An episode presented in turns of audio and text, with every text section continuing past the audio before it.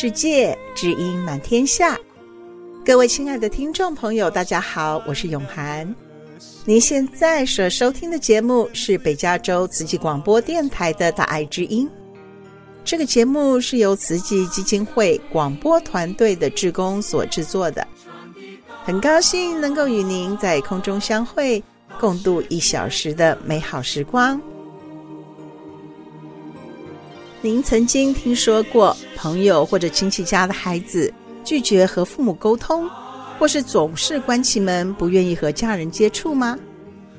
明明父母这么爱孩子，又尽心尽力的照顾孩子的生活起居，为什么亲子的关系却变成这么冰冷呢？今天的节目中，教育硕士阮文宇老师再度来和听众朋友们聊聊天，一起来探究如何改善亲子之间冰冷或紧张的关系。另外，在静思语的小单元中，可爱的于心同学也会以中英语对照来分享一句他喜欢的静思语哦。用心制作的好节目就在大爱之音。首先，请听众朋友们来欣赏一首大爱剧场《雨露》的主题曲《感觉爱》。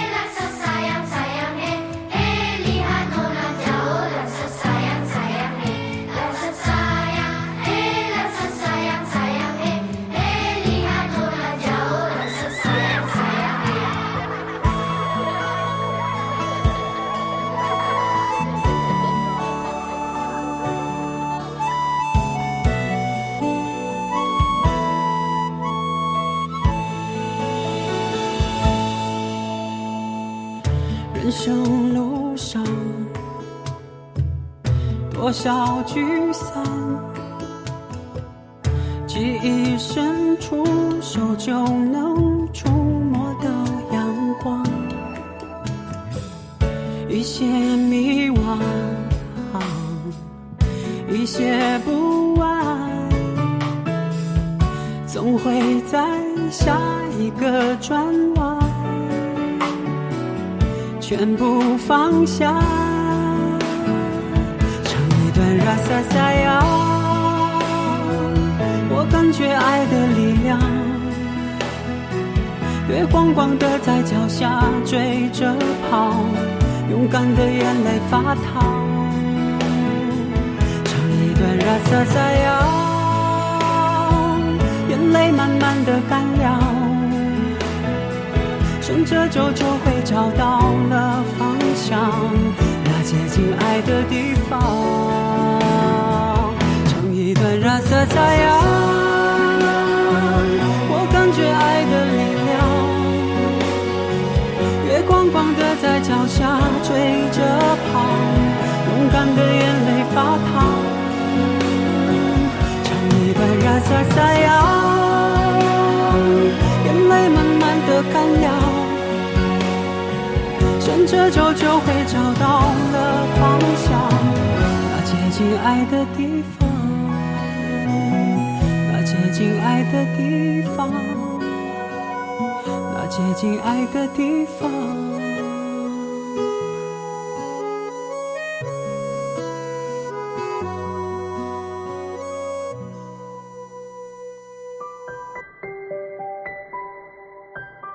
各位听众朋友，大家好，我是永涵，我是小鱼，很高兴在节目中又来跟大家聊一聊有关沟通方面的艺术哦。上一次我们节目里面我谈到的是关于接纳的话题，哇，听到好多听众来跟我们回馈哦。有一位听众就跟我来反映说，她本来要开口骂老公的，一听到小鱼说。啊，她怎么样的赞美自己的先生，结果听了以后，她立刻就转念了，就不再开口骂老公。所以，然后小鱼好像也收到了很多听众的回馈，是吗？对，尤其是我讲我儿子的部分，嗯，有些人会很惊讶我说出来。对，很有勇气哦。好，所以我们承接着上一次讲到这个接纳，今天小雨要来跟我们聊一聊在沟通的艺术里面的哪一个部分？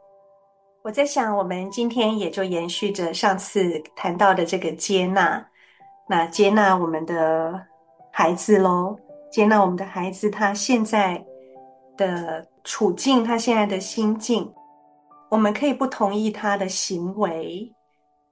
但是我们要接纳他这个人，那这个部分我们是可以怎么做、怎么说？所以我在想，今天我们就继续来谈这个接纳。我们说一个接纳会是在冰山，这个萨提尔讲的这个冰山什么层次呢？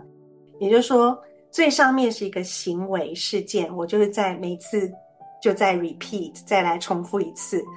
最上冰山的顶端，我们看到的是一个一个人的行为。或是一个事件，可是下面呢，就有一个感受，我们可能可以去好奇，去觉察自己，也可以觉察自己发生了什么，或是去想象对方的这个感受是什么。嗯。接下来感受是下面是观点，观点就是一个想法或是一个信念，就是说，哎，他会有他会这么做，是可能有什么想法，或是有一个什么信念。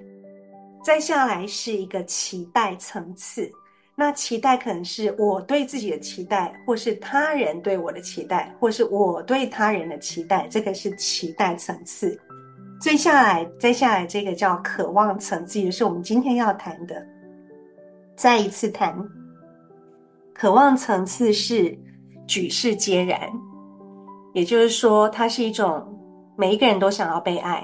每一个人都想要被接纳，每一个人都想要觉得自己重要，是有价值的，是有意义的。每个人都想要觉得有归属感、有安全感、有自由，就是有各种有选择权。在这个渴望层次，如果我们可以去在那边，啊、跟对方相遇，我们说也比较文学一点，在渴望层次与对方相遇的话，或是与自己相遇的话。那许多事情也就也就 OK 了。嗯，我今天其实 Rita，我上次你跟我谈过你的一个学生，其实我觉得很可以来阐释今天我们要谈的。你说过你有一个学生从一年级，因为你在学校是有一些孩子是有一些情况，然后必须要独立出来到你这边，让你教一些课程，对吗？是啊，那这个孩子你从一年级教到三年级，你上次跟我提到了一个故事，我觉得我好喜欢，也很感动。你能不能再跟我们说一下？那孩子啊，就是一年级的时候到我们学校，经过评估以后，就是需要进到我们的这个教室来，给他做一些比较特殊的一些辅导。因为他可能有一些过动症的倾向啦，也有一些情绪障碍啊，然后有一些这个呃算是阅读障碍啊，所以就是被评估需要到我们的教室来加强学习。那他来的时候，一般的人觉得过动儿嘛，就是坐不住啊，一下子爬到桌子下面，一下子爬到桌子上面，到处的整个教室跑来跑去，很难定下来。那我慢慢就发现这个孩子，他对这个艺术很有兴趣，然后他对颜色这个彩色的东西他很有兴趣，所以我就会用这些做这个手作啦，或者做一些画图啊，来吸引他的注意。就是他可能做五分钟的作业，我们就可以来画一下东西啊；做五分钟的这个阅读，我们就可以来折一个折纸啊。就是用这种方式，可以让他完成一些。辅导的加强的工作，慢慢的，我跟他因为慢慢越来越久了哈，然后他这个孩子他的行为上有很多的状况，所以是常常会被叫到校长室啦，或者是在跟同学之间会有冲突啦。在一般的老师呢，就是会觉得他真的是一个非常难教的孩子啊，甚至就是在他二年级的时候有一个。呃，算是阅读的加强老师就有特别私底下有讲过，说这个小孩子就是有点欠打，好像太被宠宠坏的一个孩子。然后到了三年级的时候，因为有三年级要多加一个班级，所以他在三年级的那个老师呢，就把他等于是把他踢出来，踢到另外一班去，给一个新来的老师教。所以就是真的不是一个很受欢迎的孩子啦。因为我带了他三年，所以我慢慢慢慢能够摸清楚他的个性，然后也开始慢慢有一点了解他家庭的状况，所以就发现所有他的行为。可以说就是有点缺乏爱，缺乏关心，因为每一个人都嫌弃他，甚至连他的家人都嫌弃他。然后他的爸爸又不常在他身边啊，就是离开了他好几次。对他来讲，他就是心理上没有那个安全感，觉得他就是一个好像被人家放弃的孩子。那他的行为就会显现出来，就是一个非常叛逆的，虽然才三年级、二年级，就是非常叛逆的一个孩子。那 Rita，你在带他的时候，你是用什么方法呢？刚开始我都是用这些色彩的东西，或者是手做的东西来吸引他。后来慢慢的，我会跟他立一个规矩，就是如果他在我教室里头没有办法好好的跟我合作的把一些教学做完，那我可能就要陪他回到他的教室去。所以立了一个规矩，然后我说这个是你的你的选择。如果你要留在这里，我们就把这个。作业做完，如果你觉得你没办法，那我们就回到你的教室去。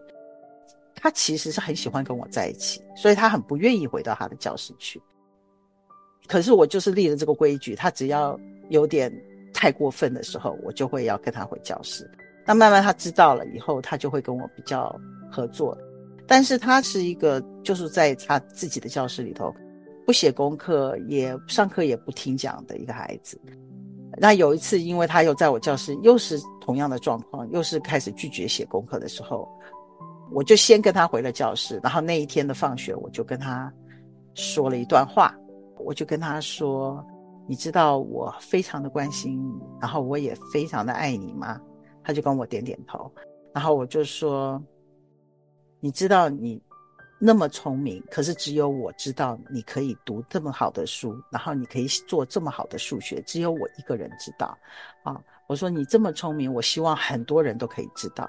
所以可不可以，你以后回家的时候可以写功课，你可以让你的老师也知道你这么棒。然后我也跟他说，你在我的教室里头，如果你觉得那个作业上面的字太小，你看不清楚，你可以直接告诉我。因为我觉得你的眼睛、你的视力可能需要需要去检查一下，回家记得跟妈妈讲，要带你去检查一下你的视力，可能你需要戴一副眼镜。我感觉上有一些字你可能看不清楚，但是你如果在我教室遇到这样的状况，你都可以告诉我。你觉得太难了，你可以告诉我；你觉得看不清楚，你也可以告诉我。但是不要东西丢了不愿意做，我们都可以讲。经过了我跟他的那个好好的讲，然后我也是跟他一再的确定说，我觉得你是一个非常棒的孩子，你是一个很好的孩子，而且你是一个非常聪明的孩子，然后我也非常的爱你。从那一次之后，他再到我教室的时候，都非常的合作，然后都很愿意好好的跟我配合，他也会告诉我。呃，读完了他想做什么？那我说读完了，那我们写一下关于这个你刚刚读的这个故事。他就说，我可不可以写一封信？那我说好啊，我们来写信。那我说你要写给谁？他说我要写给我爸爸。好，那这个这个其实是这个孩子的一个，算是他心里的一个伤口吧。啊，他以前都不太愿意提的。啊，他曾经有爸爸回到家，他很开心的过了一段时间。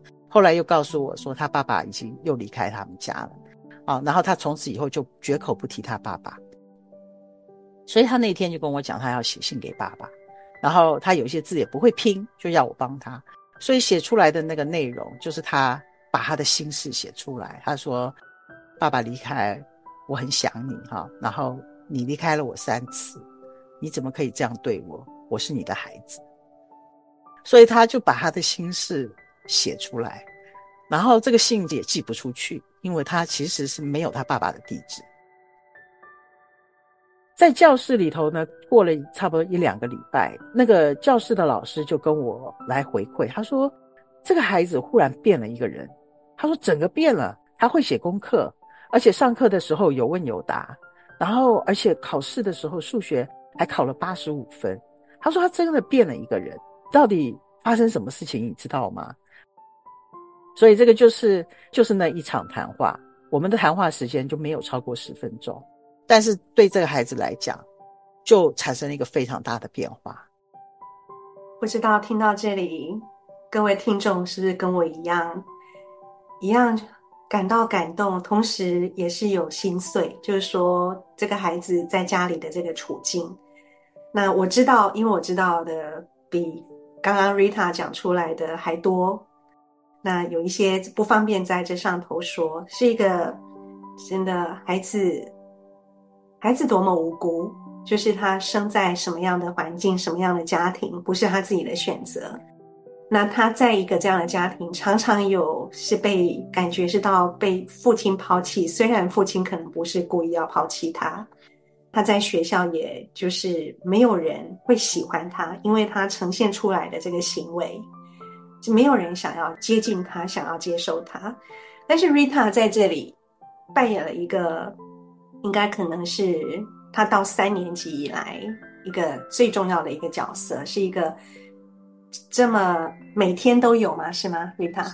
每天上午跟下午两两节课，是，就是每天星期一到星期五有这样一个人可以单独的、一对一的这样子的关心他，而且对他的不只是训斥，不是不是一般老师，就是只是说你赶快做哦。你不做完不可以怎么样哦，这样子的期待，而是从打从心底讲出对他的欣赏，然后对他的爱，对他的关心。我觉得这真的是就像刚刚 Rita 讲的，就只是十分钟，但是对他有一个这么深层的改变。哦，我听了真的觉得，如果更多的孩子可以得到这样子的关心，那该多好。那我现在接下来呢，想要谈的是，也是在这个渴望层次的东西，每个人都想要，可是我们不一定可以给别人。为什么不能给别人？因为我们不懂得怎么给，怎样给才是我们的孩子或是我们所爱的人需要的。好，那 Rita，你有没有听过？许多的华人家庭在孩子成长之后，或者说离家之后，就不想跟父母有太多的连结。嗯，蛮多的啊，蛮多的。嗯，然后或者说写写讯息给他，他已读不回，对吗？啊，也有听说，对。所以，要么就是一种冷漠。孩子对父母很冷漠，要不然就是已经到决裂的地步，也就是说他再也不回家，或是我再也不读你的讯息。那也或者是孩子还在家，可是他已经拒绝去上学，然后拒绝跟父母有互动，他就把门关着，然后不出门。那可能父母要送餐到他的门口等等的这些故事，其实在。再弯曲也不少，也都是让人觉得很不舍，不舍父母，不舍孩子，其实都是不舍的。父母的一片爱，后来演变成孩子是这样的状况，然后无论父母再怎么样的给爱，孩子就是不肯，不肯跟父母互动。我因为在学这方面的的东西，我在五象基金会听这样的故事听很多。那我因此也特别的会把天线这样拉起来。那尤其是我也还在跟李崇建老师学习冰山的对话。那他常常也会跟我们说这样子的故事，然后他怎么去跟父母谈话等等的。那我刚好最近又在重新读李崇建谈《冰山之渴望》的下集里面的一篇故事，叫做《对叛逆的青少年表达爱》。那很可爱的哦，就是说这些夫妻去来找崇建老师问他们的孩子的状况的时候，就说啊，他他的孩子是不与家人联络，在外地读高中，好，不仅四个月不回家，一点音讯都没有。经过重建老师跟这个父母的一些核对，这个父亲就说他就是很爱孩子啊，但是一直一直写讯息给孩子啊，孩子就是不回啊。嗯、那那个重建老师就问他说：“那你怎么传达呢？你如何让孩子知道你对他的爱？然后怎么让孩子知道说你你已经在学习，你已经跟以前不一样了，你这个爸爸跟以前不一样了。”然后这个爸爸说：“有有，我真的都有表达，我有让他知道。但是很可爱的是，你猜那个他简讯拿出来给那个老师看，你猜它里面是充满什么？知道吗，瑞塔？不知道。你猜就早安图喽。哦、oh,，OK。然后励志性格言喽。哦、oh.。那可能还会有一些呃，我们常常不会看到一些小短片吗？影片，然后我们就觉得，哎呀。”这个一定要给儿子看，uh. 哦，要不然要不就是怎么样被诈欺的，你可不要被诈欺呀，哈。Uh. 然后呃，这个这个人就是这么的有韧性，这么的坚强啊，我希望我的孩子跟他一样，然后也就送给孩子。其实我们都很容易，对不对？我们都很容易看到一个好东西，觉得啊，这个对我的孩子好，我一定要叫他看一看。是，但是殊不知收到的人是什么感觉？有没有可能我们送出去这个？我们的孩子，我们的亲人想把我们推更远。那如果我们不知道这个中的原因，我们的付出真的是枉然，然后而且是很可惜。华人父母哪少得了对孩子的爱啊？我们可能我们的爱是那种，可能比别的族裔更是更是愿意付出、更愿意牺牲的，不是吗？对不对？是啊，是。然后。那个父亲呢，又在手机里面翻很久，就翻出他说的话，要不然就是你不要不接电话呀，要不然就是说爸爸已经不一样啊，天下无不是的父母啊，啊，你读书要认真哦，哦，这些老师就说这哪里传达了爱呀？然后那个爸爸就困惑的说，这些都是爱呀，哦，那是不是真的是一场误会啊？对不对？这个爸爸呢，就跟呃重建老师就跟爸爸这样演练一次，就是说，好，我这样讲，你感到什么？我这样讲，你感到什么？就是来角色扮演一下。后来这个爸爸就说，啊，原来哦，原来我这样讲，他会感到厌烦，他会感到无奈，他会感到又来了，有完没完？他可能会想说，你可不可以不要再写了？我要自己清静。然后他可能会觉得说，对，我就是很糟糕。嗯。我们的一片爱，让孩子感觉到这些的时候，那我们到底要怎么办？他说：“那那怎么表达？”那爸爸就说：“那我到底要怎么表达？”那那个老师就跟这个爸爸说：“好，那我现在讲一段话给你听，这些是不是你内心想的？”那个爸爸说：“对对，我就是 完全就是这样想的。”然后老师就把这段话呢。啊、呃，告诉了这个爸爸，那个爸爸就回去这样写，写给儿子。你知道吗？儿子不止回信，还打了电话给那个爸爸，而且说这周放假会回家。我来读一下这段话是怎么写的，好不好？好啊，好啊，也不长哦，我觉得。类似这样子的话语，就是我在听，我在学这些上课的时候，在很多的例子里面我都听过，不外乎就是以下的这一段话想要传达的。这段话是这样写的：儿子，你今天过得好吗？爸爸今天很想你。我今天跟一位老师谈话，谈到我对你的教育方式，我感到非常惊讶。可能对你产生了负面影响，让我重新思考很久。爸爸很爱你，冬天天气变化大，要好好照顾自己。瑞塔，你听了怎么样？就是有被关心到。你觉得有没有教训？没有，没有教训。有没有压力？有没有那种爸爸对孩子的期待的压力？嗯，没有，没有。那他有没有什么太多的解释？解释过往也没有，嗯，嗯，而是他其实表达了什么？想念，对不对？对，想念跟关心。对自己对儿子的爱，嗯、然后在过去的教育方式上面呢，他是回溯对自己啊，回溯对儿子的教养，那表示了有很多的醒思，这样子是一段让孩子很能够感受到，在渴望层次，他感受到被爱，他感受到被接纳，嗯，而不是只有父母的期待这样子，是对。我们父母对孩子一定有期待，这是天经地义的。但是我们对孩子的期待有多少是我们要怎么说，让孩子不是感到压力，而不是感到我自己就是不够好，嗯哼，不是感到糟糕。这个部分我们是要好好想一想，这个我自己这个期待哪里来的？我这个期待合理吗？我这个期待我要怎么表达？所以。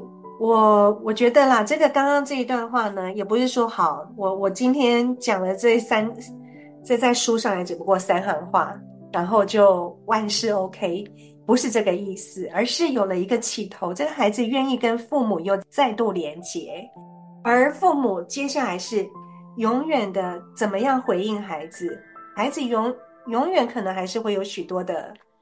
行为事件，然后不合乎我们期待的，让我们着急的，那我们要怎么跟他们应对？所以这是永远的一个学习。那我呃想要表达的还有是，我们过往啊，像我，我以前会对孩子讲一堆，其实我自己当初不觉得，现在回想起来会伤孩子的话，嗯啊，然后以前就是觉得啊苦口婆心呐、啊，我就是。嗯这个趁这个机会，我一定非要讲不可啊！哈啊，比方说啊，我比如说我这样很难相信你啊，你这样子我怎么相信你？我我觉得我无法相信你。比方说这样的话，但是那是在一种就是说还我还没有学习的状态下，而我常常也以为这样子就是 OK 的，是对的，就是赶快适时教导孩子的。嗯哼，好像觉得失去这个机会还还不好呢，我要赶快把握机会。那现在其实了解了，才知道说这些应对姿态，在萨提尔里面讲的，就是这个指责、说道理，其实都是会，其实都是让人不舒服的。那我我过去这是我的生存应对姿态嘛，哈，那我选择这两个，我是这样做的。但是我现在可以开始觉察，我每次要讲这句话，我我到底是在做什么？我要指责吗？然后我这时候我要指责吗？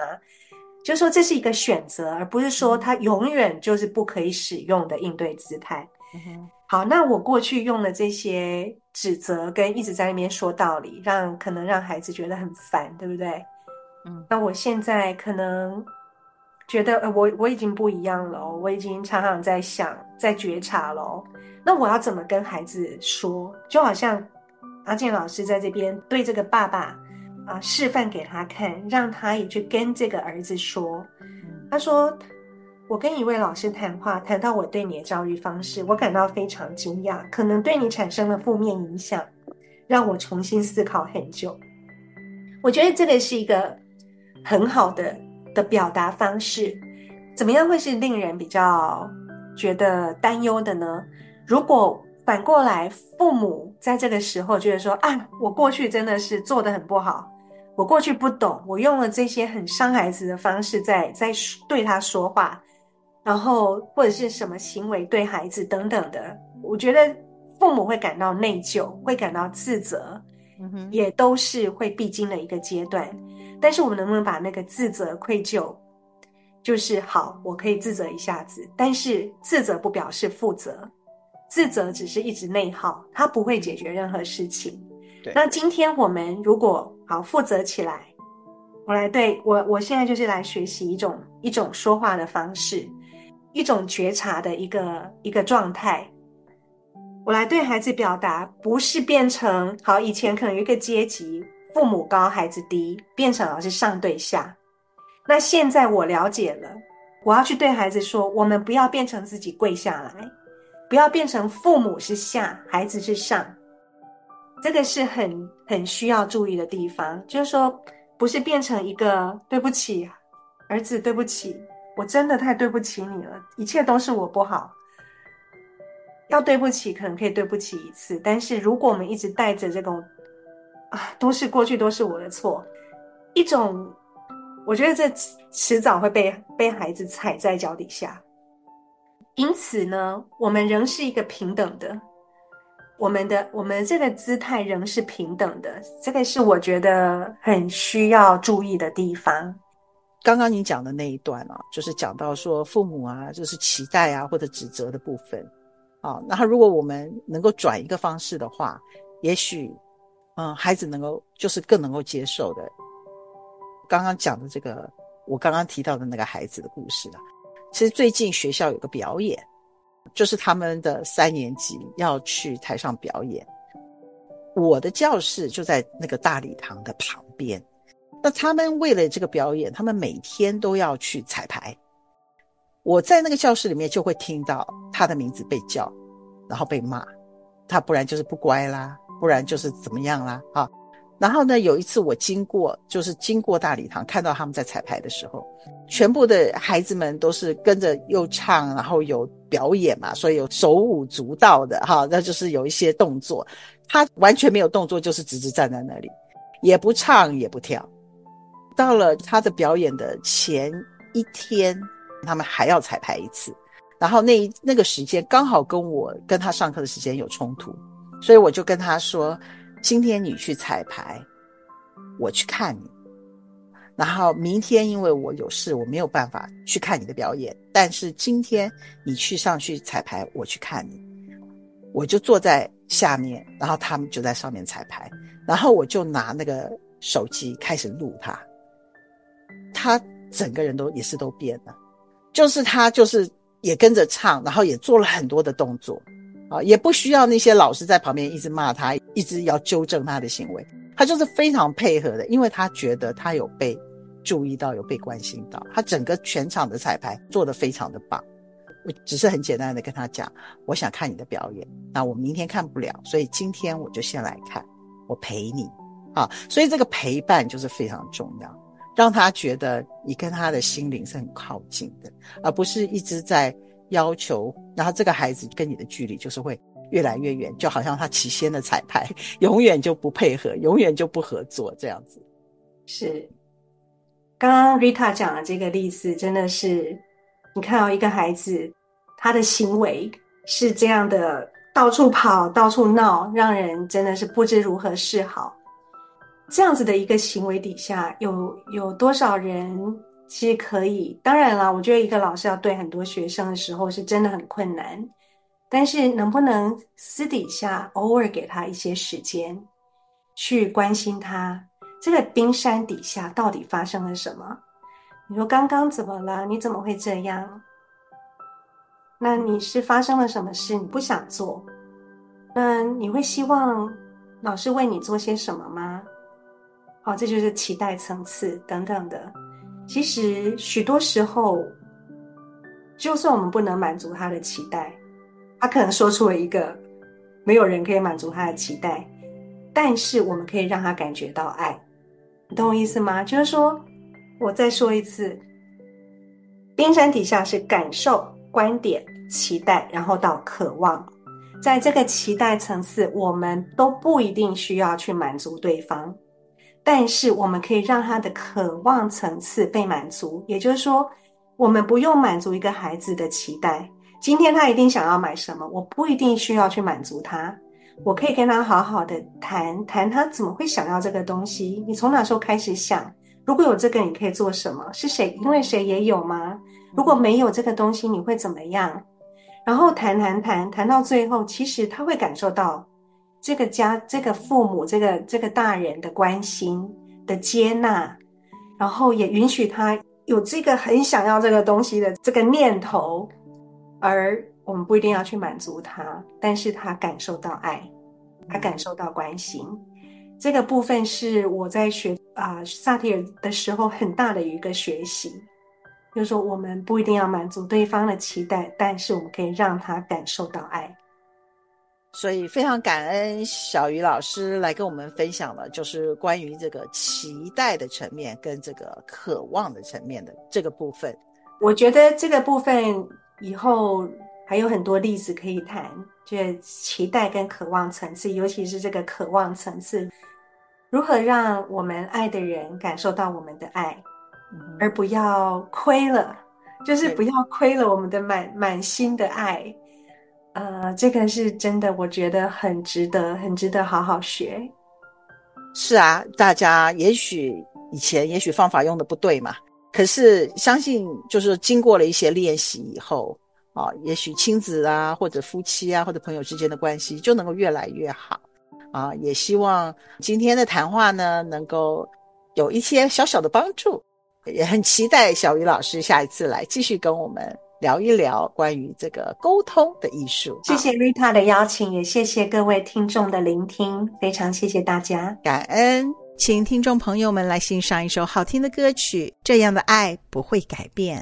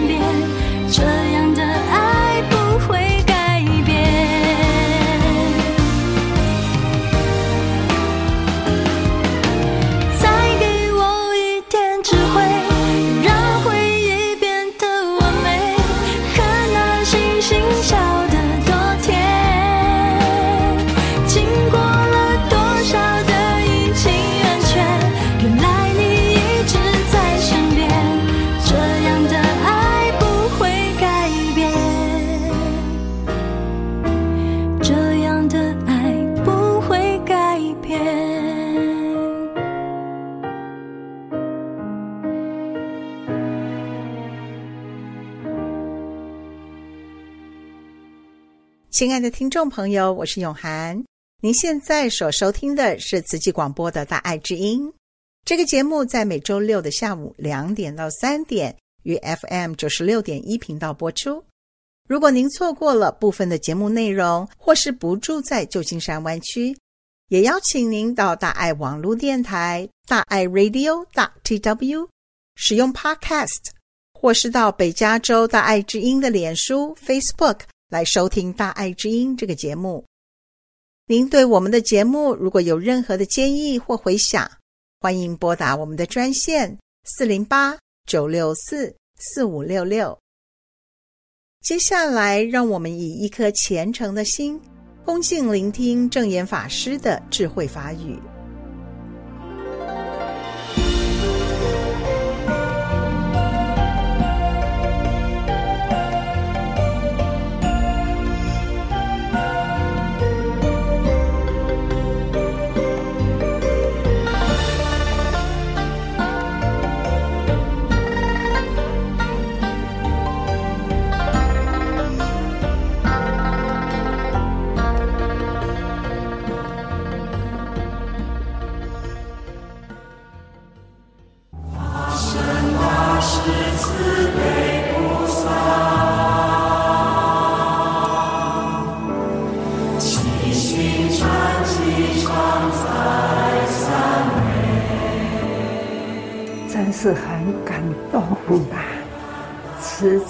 在人间，但是呢，需要人间的力量做慈济。大家要记得，人人都有一座灵山塔，菩萨们要记得，还要呢，身体。力行，还要真正的弘法利生。没有身体力行，看不到法。既看到法了，一定呢要不断拉长情出去，就是拉长情，扩大爱。所以这一股清净的法清情，而且呢，普天之下的那菩萨大爱，人人要记忆中，从记忆而成相，从相而身体力行，佛陀啦。出生在人间，看见人间的苦难，他的觉悟说法流传到现在。无常是不断不断的增长，无常也是不断的破坏、坏灭。人有生死。大地万物呢，有成住坏空，所以没有一件事物留在人间，唯有法，唯有法。所以呢，传法很重要。人虽然过去了。只要我们很认真，所传的呢，对人间有益、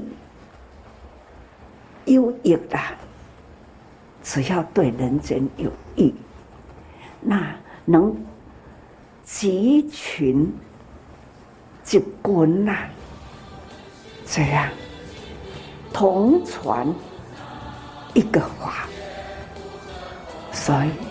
人多，法就会扎实。一个人，你踏出去只有一步；千人呐、同时踏出的一步呢，那就是千人步。我就是要这样，千人同步，那就是会走得很远。同样的道理，千人万人呐、那就是不断的接力，一视同音，那就是法广传人间。我们要不断不断的增长智慧。大地宽不够宽，宇宙空间呐、还是无穷尽之宽。所以自己永远都很渺小。面对万物人事，不要贡高我慢。你看。师父底下，伊啊拢是空的，总是总有一天呐、不管多次的伊啊都会空。我坐过的椅子都会空，不是遐空加有，真正会妙有是，连家都空，这都是呢，这种。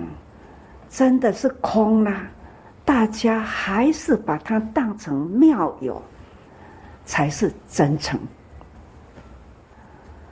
所以佛陀离了两千多年，我们还是佛教徒，还是呢记得佛陀。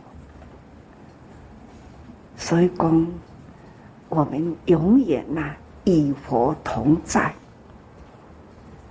所以才会虔诚。看到大家呢，对师父啊，还是同样的与师同在。所以呢，慈济啊，慈济在人间，它就会永恒。对，金灯故啦，利益人间，知啦。都为安怎吼，我就会赶快说：金门慈济人平安啦，兴门慈济平安吗，回报平安，就开始说：灾难偌大，去看买一个，我们就要开始准备，这就是有人有物。我们总是呢，要有这样的同心齐步去走。啊，那么安怎救济？这种又连串的，又有连串的这种，就是有形有声有色，我们就要有动作。所以，您好。爱爱了解这项代志，因为你们呢下下面有比你们年轻的慈亲，上面呢有资深，还有长辈，要负起责任，要照顾。少年呢爱哭，老人爱顾。哦，在少年人，咱爱紧甲哭好好。哭知影无？知知。嗯，少年呢咱爱紧想办法，人间菩萨招生，老菩萨，咱来感恩、尊重、爱。好，那对少年的爱爱无毋对，但是咱一定爱哭。对老人呢，咱爱尊重，但是呢，赶快还是爱顾。是好好的，我们要把这个爱呢普遍，情要长，爱要广，好，这就是您这代哈所要的。敬爱的师公上人，您的孩子回来了。海外慈亲向上人发愿，我们会。闻法入心，走入人群，推动素食，行善造福，恭祝上人法体安康，房住世间，法轮常转。感恩啊！哈，我要住人间，也要住得有价值。对大家都有用，有用才会有价值，这样住在人间才有无价值啦。所以呢，菩萨们，人人呐、啊，要跟跟师傅、跟师光看齐，我能做得到，你们呢？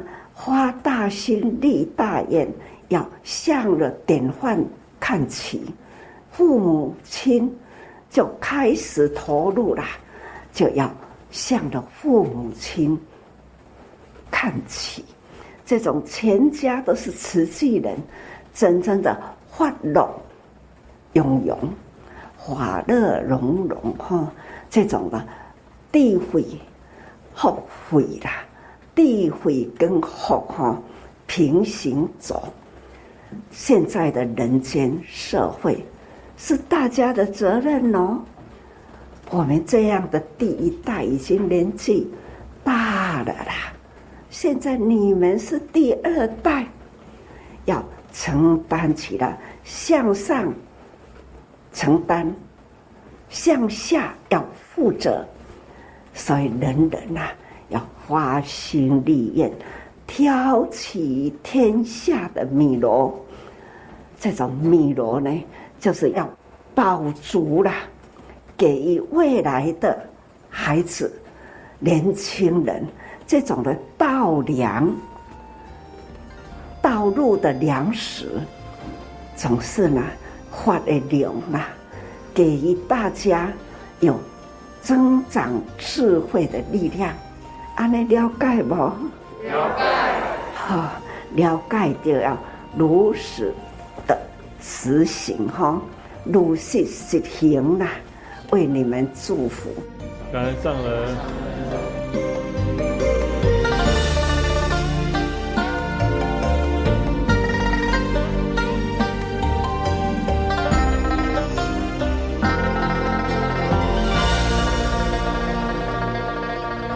上证严法师开示的录音是由大爱电视台所提供。大家好，我是玉兴 Alyssa Tan，欢迎收听《静思小语》第一季第四集。在第一季我们会讲到怎么样保持好的人际关系。我们今天会讲到的静思语是：感恩可以打开我们的心结。并且启发我们的别心。Having gratitude can help us dissolve our inner afflictions and awaken our compassion. Gratitude helps us shift our focus away from negative emotions. It nurtures compassion and just enhances our overall well-being, whether that's happiness, mental health, or resilience. 今天我们也是会讲到五伦的父子有亲，君臣有义。夫妇有别，长幼有序，和朋友有信。First, starting off with relationships with parents. With parents, we should always appreciate their love, empathy, and forgiveness. In a society, our gratitude can help us connect with others. It helps us appreciate diversity and encourage positive change. With our spouse, we should appreciate and admire their presence and qualities as well as be respectful. With elders, we need to acknowledge their wisdom and guidance. We can show our gratitude by offering assistance or care. And with friends, our gratitude builds trust and values support and care, as well as spreads to all others. I remember there was a time when gratitude helped me shift away from my negative emotions. 几年前，我从东海岸搬到加州。This was during COVID-19, and I was attending online school. 加州是一个很新的地方，我不认识很多人，和我不能离开家。With everything else going around the world during the pandemic, it was important to have gratitude and to be thankful for being healthy. At that time, I was thankful for being healthy, I was thankful for my family, and I was thankful for the environment. I was able to go outside, see the blue sky, and enjoy the weather. 无论在什么情况下，感恩总是很重要的。 这不仅可以帮助别人，还可以与自己保持更好的关系。 现在，让我们回去看今天说到的静思语。感恩可以打开我们的心结，并且启发我们的别心。Having gratitude can help us dissolve our inner afflictions and awaken our compassion. 谢谢大家收听静思小语，我是日星 Alyssa Tan，下次再见。各位亲爱的听众朋友，我是永涵。今天的节目中，阮文瑜也就是小鱼老师和大家提醒了沟通的艺术中。我们要学习先去觉察自己或是对方心中的期待，以及试着倾听内心深处的渴望。我们每个人最深的渴望都是爱与被爱、被了解和被肯定。所以，当我们在沟通的时候，如果能够先以感恩、尊重和爱来照顾好对方的心，并以诚恳的态度来对话。相信就能够拉近彼此的距离，为达到有效的沟通而大大加分哦。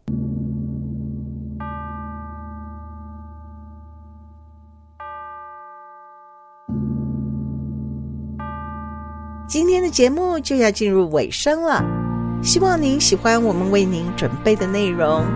慈济邀请您与我们共同用一颗虔诚的心，用爱与关怀来祝福每一个人。祝您在未来的这一周平安、健康、快乐。感恩您的收听，下个星期六下午两点到三点，慈济与您空中再会。